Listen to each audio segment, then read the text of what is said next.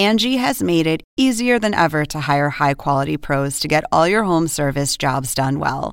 Just bring them your project online or with the Angie app, answer a few questions, and Angie will connect you with local pros who match your specific needs. Or book a service instantly at an upfront price. So join the millions of homeowners who use Angie to care for their homes and get your next home service job done well. Download the free Angie mobile app today or visit Angie.com. That's A N G I.com.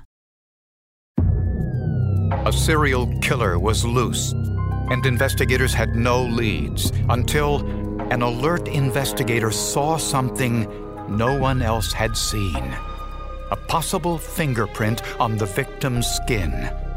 The problem was how to collect it.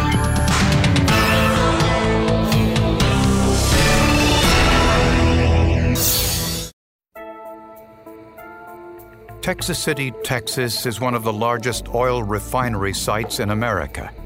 The oil business is labor intensive, which poses its own unique set of problems. We have a large population of contract workers that come in from out of state, all over the country, come in to work at the uh, refinery. And it, it greatly impacts the community, the police department, from all facets, traffic and crime and, and things like that. That became all too clear on May 16, 2001. Just after dawn, in the marshland south of the city, municipal workers made a gruesome discovery. They found the bodies of two young women on the edge of a dirt road, about 120 feet apart. The first girl that we came upon was nude except for her shoes, was bound and bloody. The second one was bloody, nude. The victims' clothing was scattered near their bodies. The contents of their purses had been strewn about the scene. Forensic investigators estimated they had been dead for less than six hours, making the time of death sometime around midnight. When you saw the first body, the first victim lying there, you could feel the anger that was was carried out that day. At least, at least I could. I, I could feel it. It was, uh, it was horrific. We were dealing with somebody who's had absolutely zero regard for another human being. He was just uh, mean and sorry. Was my first thought. The two women were identified as 31-year-old Dana Faisal and 32-year-old Cami Kellerman. Background checks revealed both worked as prostitutes. I do believe that my sister was a manic depressant and she just couldn't get any help that she needed. So she took towards drugs. She self medicated herself. And she got on the wrong drug and it just took her. Dana Faisal's story was similar. She had a lifelong drug problem, and she had been arrested many times by local police. They were both beautiful young ladies, came from very good families, um, had a lot going for them. Um, it was a, a tragedy. When we got there, we realized the remoteness of that area and the sagebrush and the snakes and the coyotes and the insects. We couldn't get back in there to check to see if there was another girl uh, that had been killed.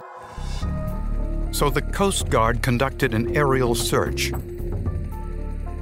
Fortunately, there were no other victims. Investigators looked at how the crimes were committed, hoping to find clues to the killer's identity. In their view, it was a disorganized crime scene, indicating it might be his first murder.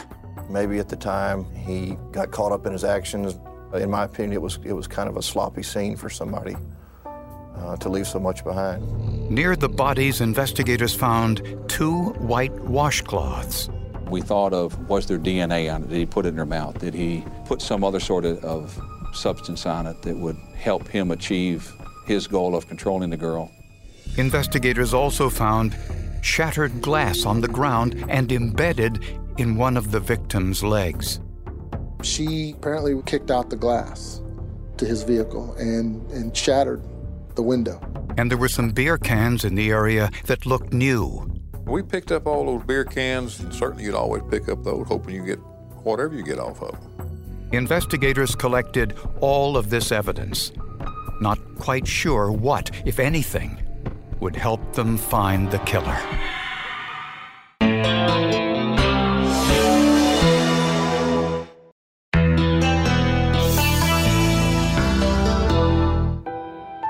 Two young women were murdered in the marshlands of southeast Texas, and their families wanted answers.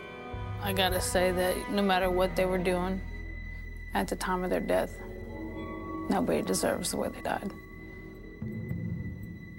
Not at all.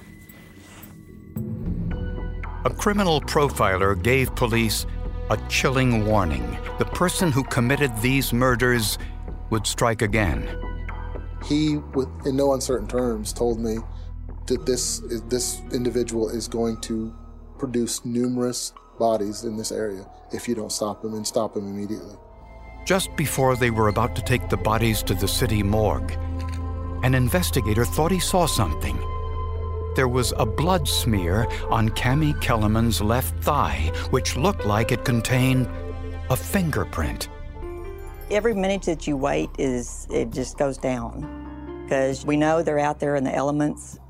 Between that and the bodies are starting to sweat, you have animals, you have ants, anything that will start, anything deteriorating.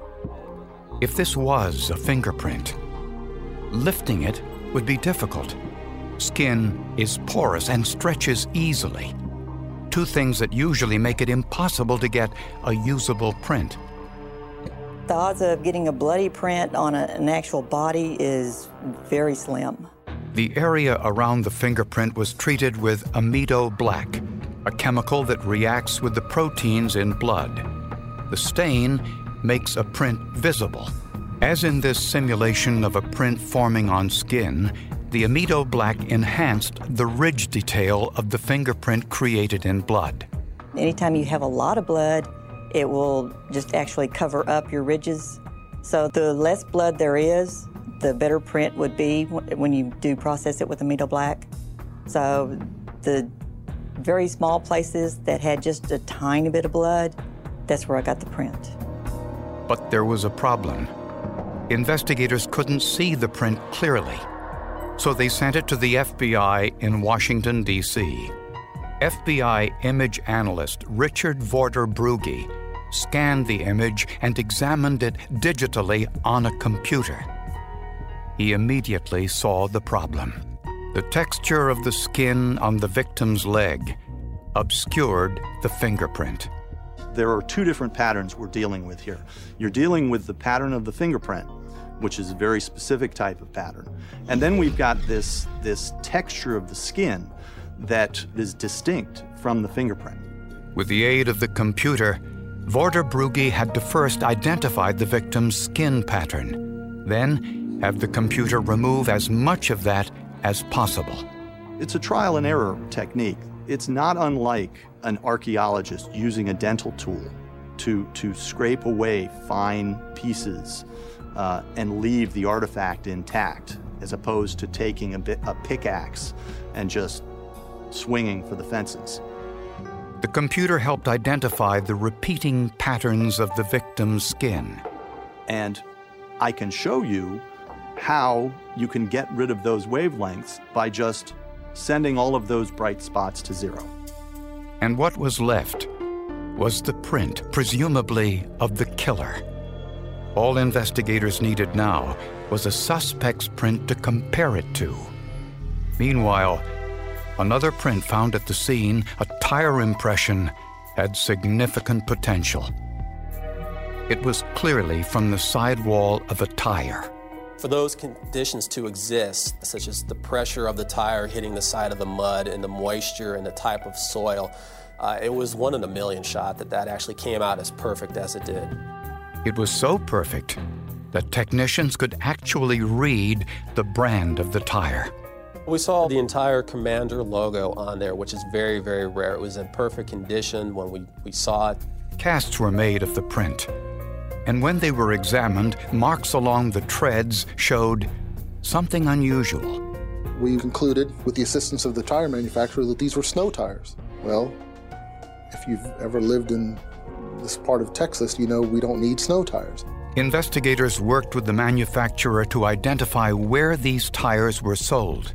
We were able to conclude that these tires were actually sold in a particular area of Colorado. My initial thoughts that day were, how in the world are we going to find this person? It, it was a needle in a haystack.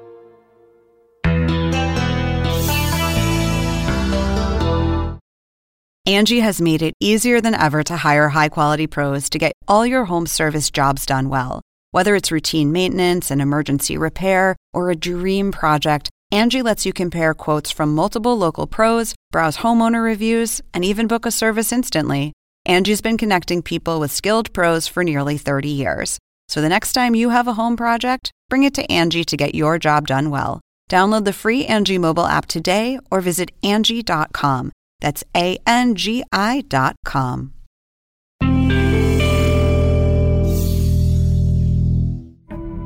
The murders of two prostitutes had Texas police believing they were dealing with a potential serial killer. Well, I, I think he's a monster. I think we all realized the magnitude of what we had and that this was going to happen again if we couldn't solve it. Investigators spoke to other prostitutes in the area, hoping one of them might help them. They have a wealth of information of what goes on out there. I mean, if you can get a good rapport with, with one of the girls, you, you'd be surprised at the amount of information. They know everything that goes on in the streets. And that's how they uncovered an important piece of information. Another local prostitute said she was attacked three days before the murders. She had been taken out to the same area, and she had been treated in much the same way as we suppose these other girls were treated, other than the fact she was not killed. She said the man tried to tie her hands behind her back with medical tape and gag her with a white rag. Fortunately, she escaped. By the grace of God, she was able to, to get loose or free herself enough. And uh, she, she had the will to survive that night. She had the will to survive. And she was able to walk that long, lonely, dark, desolate, scary walk to the highway. She described her assailant as Hispanic in his early 30s with a tattoo of a dagger on his right forearm. And he was driving a white car. She gave us a partial license plate of, of C41. And, and three out of six is, is pretty good to, uh, to, to keep an eye out for and look for. Incredibly, she said she kept the washcloth he used to gag her. It was made by the same manufacturer and had the same thread count as the washcloth found at the murder scene. She did everything right. She's pretty street savvy. She has, uh, she's been around. She's been in some uh, situations I would expect. She's been in situations where she depended on her wits and nothing else to uh, save her. Authorities combed the area for a man and a car that fit the woman's description. A check of motor vehicle records indicated there were many white cars with a C41 on the license plate.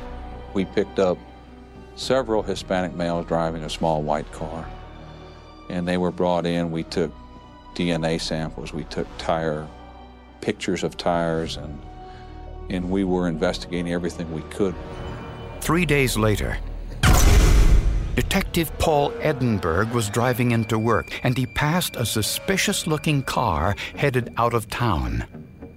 I just happened to look to my right and there was a, a small white four door car. This one caught my attention and I saw the first three on the license plate as C41. And, and I'm telling you, my heart, I think, stopped beating. Edinburgh pulled the car over. The driver was 30 year old Jose Castillon, an orderly at a local nursing home. And I saw the forearm with a tattoo of a dagger on there. And I, I was, two or three seconds, I was, I was speechless because what's going through my mind now is this is the guy that everybody's been talking about. Interestingly, Castillon's stepfather was a Texas police officer. Castellone's only previous brush with the law was a misdemeanor conviction for which he served no time in jail. When questioned, Castellone denied any involvement in the murders. Employment and motor vehicle records showed Castellone had recently moved to Texas from Colorado and bought a set of Commander brand snow tires when he was there. These were similar to the impressions found at the crime scene. We saw a lot of uniformity between the tire impressions of the defendant's vehicle to the actual cast that we had taken from the crime scene, uh, as far as tread design, tread size, um, the logo itself. Investigators noticed the back window of Castellone's car was broken. Pieces of that window were compared to the glass found on the leg of one of the murder victims. The refractive index, a measure of the speed of light as it passes through the glass, was identical in both samples. Finally, investigators compared Castellone's fingerprints to the bloody print found on one victim's leg. It matched the middle finger on his right hand. It was a huge moment. It, it was the definitive moment in we've got a very, very good case, and let's get it to trial. We've got the right man, without a doubt.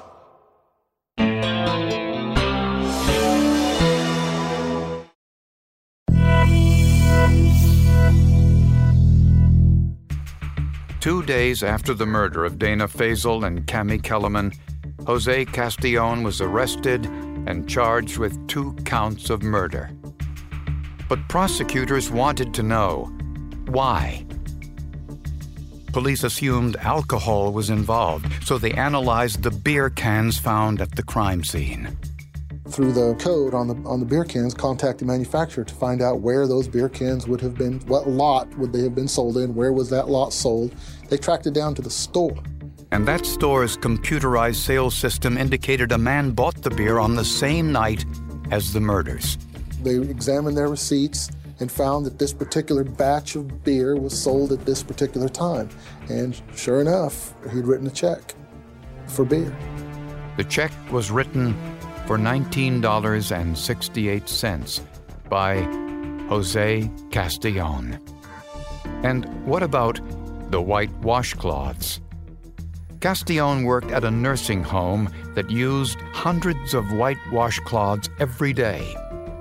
They took us back into their laundry area and we dug through and found washcloths from the same manufacturer, same description, same thread count, same, and so we knew we had a link.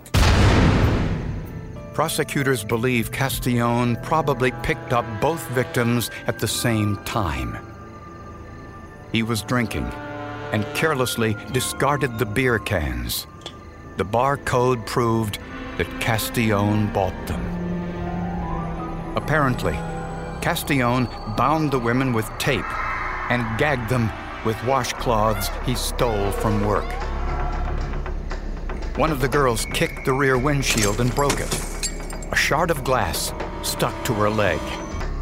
After the murders, when he dragged the women into the grass, he left a bloody fingerprint on Cami Kellerman's thigh. When he drove away, he left his tire impressions in the soft mud. I can't even begin to imagine, and I really don't want to imagine. They probably went out and decided that they were going to go get high and party a little bit, and she just got in the wrong car. I think they were friends, and at one point they were picked up together, and one saw the horror of the other one dying. Evidence technicians working fast and in difficult conditions performed a minor miracle by retrieving a print from the victim's skin. Later, computer technology enhanced the print and proved Jose Castellone was the killer. The tire impression, too, was an almost perfect specimen. I think that if you tried a thousand times to duplicate that tire impression, you could never do it. The circumstances had to be exact. Facing a certain death sentence, Castillon agreed to plead guilty to capital murder and kidnapping and was sentenced to life in prison without parole. It was overwhelming. How many people do you think walk in and, and want to plead to two consecutive life sentences if they thought they had a chance? The nature of the crime indicates he was a serial killer in the making. But the decision to process the crime scene quickly and the technology that helped identify the print provided all the evidence needed to keep him from claiming even more victims. I think the fingerprint, with the new science and, and, with people willing to experiment to get the science where it's accepted in court, was was phenomenal. That's one of the great things about this technology is that it, in this case, it made a piece of evidence that was effectively useless a critical component in the prosecution of this case. If you got a, you know, a fingerprint is accepted in every court in the land as being conclusive, and uh, if you've got a uh, the body of a female out here and has an individual's fingerprint on her body in blood, I mean, what else can that uh, tell you except that he was there? He has handled that body sometime uh, after there was blood on it.